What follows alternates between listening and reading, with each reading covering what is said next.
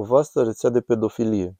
Josh Hawley denunță exploatarea copiilor pe platformele Meta. Domnule senator Hawley, aveți cuvântul. Josh Hawley. Mulțumesc, domnule președinte, domnule primar. Vă mulțumesc din nou că sunteți aici.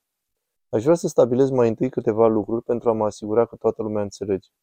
Deci, pe 5 octombrie 2021 ați scris un e-mail, care cred că acum e la dosar, către Mark Zuckerberg, Sheryl Sandberg și un grup de alți directori de la Meta.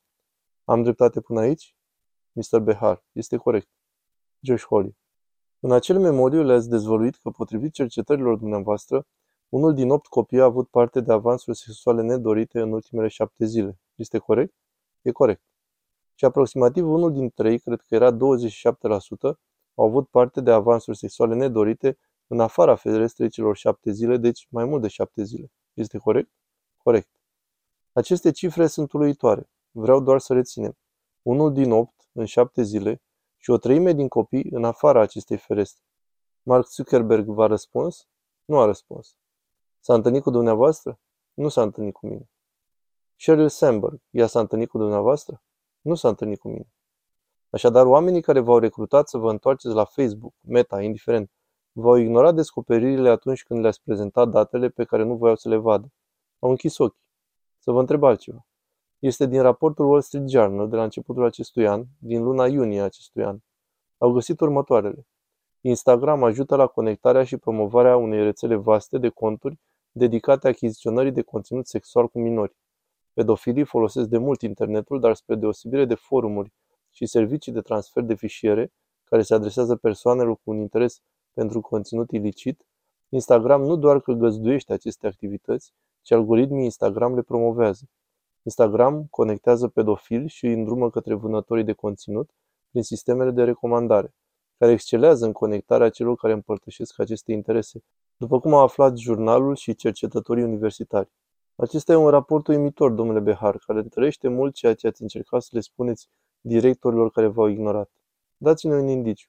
Din perspectiva dumneavoastră, de ce credeți că se întâmplă asta? De ce a devenit Instagram, în cuvintele Wall Street Journal, o mare rețea de pedofilie? De ce oameni, ca fica dumneavoastră, de fiecare dată când intră pe Instagram, sunt bombardați cu avansuri sexuale nedorite, conținut sexual? De ce se întâmplă acest lucru? Din experiența mea, majoritatea resurselor, dacă nu chiar toate, care investesc în acest domeniu, se îndreaptă spre o definiție foarte îngustă a răului. Prin urmare, eu aș încuraja pe oricine de aici, care atunci când abordează această situație, dacă găsește un cont care pare a aparține unui pedofil, care vinde lucruri, încercați să acționați, încercați să vedeți ce se întâmplă, ce face compania cu asta. Dar iată ce se întâmplă. Dacă veți da like sau îl veți urmări, veți începe să primiți recomandări. Și din toate lucrurile care sunt scoase la suprafață de către sistem, care dintre ele sunt accesate de fapt? Este o fracțiune dintr-un procent. Ce lucruri ziceți că s-au schimbat de când ați părăsit Facebook? În 2015 cred că a fost și ați revenit în 2019. Facebook a trecut la un proces generat automat de standarde de siguranță, inspecție de siguranță care monitorizează astfel de lucruri. Se laudă că inteligența lor artificială e grozavă și că face o treabă grozavă, dar nu apare totuși a fi chiar așa în realitate. Se pare că răul proliferează. Spuneți-ne despre trecerea la monitorizarea de siguranță automatizată și ce a însemnat acest lucru pentru dumneavoastră. Nu am fost acolo când s-a făcut schimbarea, dar ceea ce pot spune este că algoritmii sunt la fel de buni ca și inputul lor.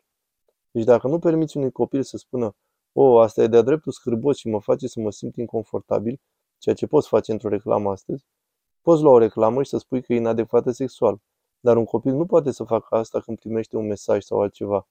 Cum procedează sistemul? Există măcar o șansă de a aborda aceste probleme? Cum pot ele ca și companii să spere să abordeze aceste probleme dacă nu sunt dispuse să asculte atunci când un adolescent încearcă să le spună că se confruntă cu conținut dezgustător, avansuri sexuale nedorite? Adică așa îi poți găsi pe prădători, așa poți găsi lucrurile rele. Deci ce ați găsit în cercetarea dumneavoastră și ce ați trimis către conducere a fost cel puțin în parte că aceste sisteme automatizate nu prindeau marea parte a acestui conținut nedorit de acolo, adică avansurile sexuale, aceste materialele pedofililor. Pur și simplu nici nu încep să le captureze. Și totuși Facebook nu a investit mai multe resurse. Nu a schimbat procesul și iată ce mă deranjează cel mai tare și închei cu asta, domnule președinte. Știu că sunt și alții care vor să pună întrebări. Am citit și iar am citit acest caz intentat de statul meu natal, Missouri, împotriva lui Biden. Un caz de referință al primului amendament în care două curți federale, Districtul Federal și o curte de apel federală, au constatat că Facebook, printre altele, a coordonat activ cu administrația prezidențială pentru a cenzura discursul protejat al primului amendament, nu acest gunoi care nu este protejat de nimic din Constituția noastră. Dar discursul primului amendament, iată ce mă deranjează. Ceea ce instanțele de judecată au constatat, asta se află la dosar, este că Facebook a dedicat tot felul de resurse și oameni, chiar oameni adevărați, pentru a face monitorizarea postărilor despre eficacitatea vaccinului COVID-19.